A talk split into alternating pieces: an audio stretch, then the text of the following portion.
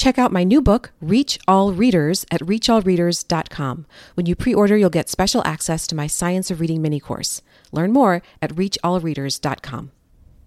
Phonics may be the most polarizing word in the history of teaching reading. Something about that word brings up so many strong feelings.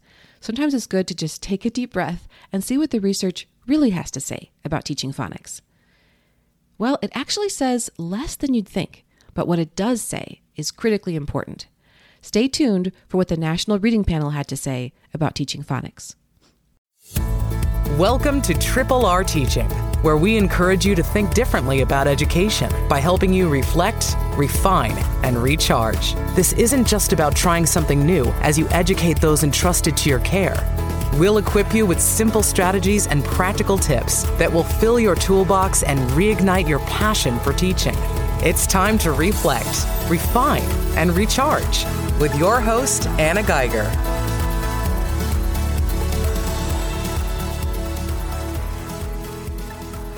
As you know, phonics is about the relationship between letters and sounds.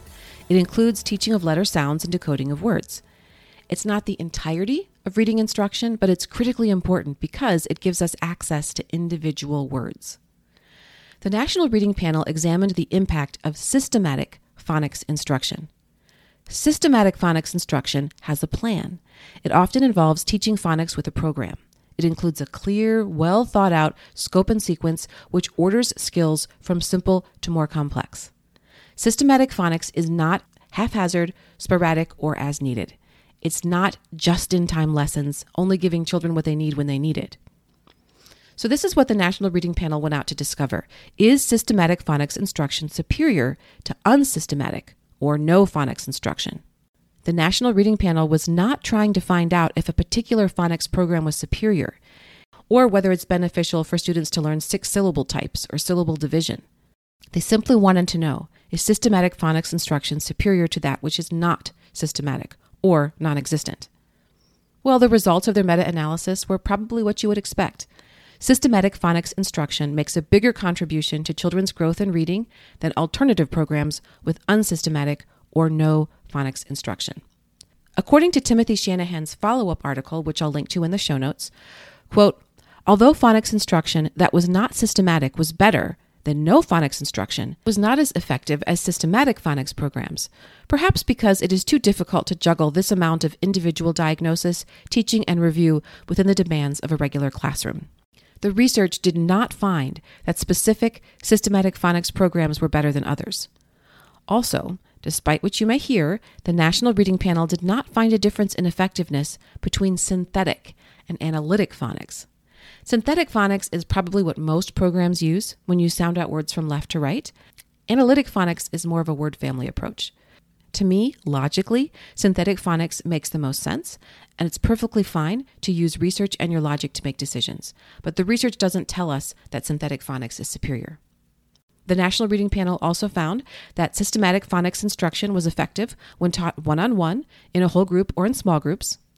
It found that phonics instruction produces the biggest impact on growth in reading when it begins in kindergarten or first grade. Systematic phonics instruction is significantly more effective than non phonics instruction in helping prevent reading difficulties among at risk students and in disabled readers. And, most fascinating of all, growth in reading comprehension was also boosted by systematic phonics instruction for younger students and reading disabled students. Quote, These findings should dispel any belief that teaching phonics systematically to young children interferes with their ability to read and comprehend text. Quite the opposite is the case. End quote. I just find that really interesting because a lot of people are concerned that having students do a lot of phonics work at the beginning of their reading journey is going to squash comprehension. That was a concern that I had. But what we're learning is that that's actually not true. In fact, the opposite is true. Finally, systematic phonics instruction is beneficial to students regardless of their social economic status. Now, here's a caveat from the report. Quote, the goals of phonics instruction are to provide children with some key knowledge and skills and to ensure that they know how to apply this knowledge in their reading and writing. Phonics teaching is a means to an end. educators must keep the end in mind and ensure that children understand the purpose of learning letter sounds and are able to apply their skills in their daily reading and writing activities. End quote. And that's it. Does that surprise you? The limited things that the panel found out about teaching phonics from the research? You may have been hoping to find out which phonics program is superior, what scope and sequence you should use, or how you should teach students to read multisyllable words. Those things are not as clear as we'd like them to be. Stephen Dykstra has given a presentation about bullseye science. So there are some things we know absolutely for sure. They're in the bullseye of the target.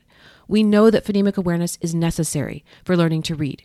We know that systematic phonics instruction is superior to haphazard phonics instruction. Beyond that, there's not a lot more we can say with 100% certainty. But don't despair. As a teacher, you can use what the research does tell us and your best judgment to make instructional decisions. You can find the show notes for this episode at themeasuredmom.com forward slash episode four. That's all for this episode of Triple R Teaching. For more educational resources, visit Anna at her home base, themeasuredmom.com, and join our teaching community.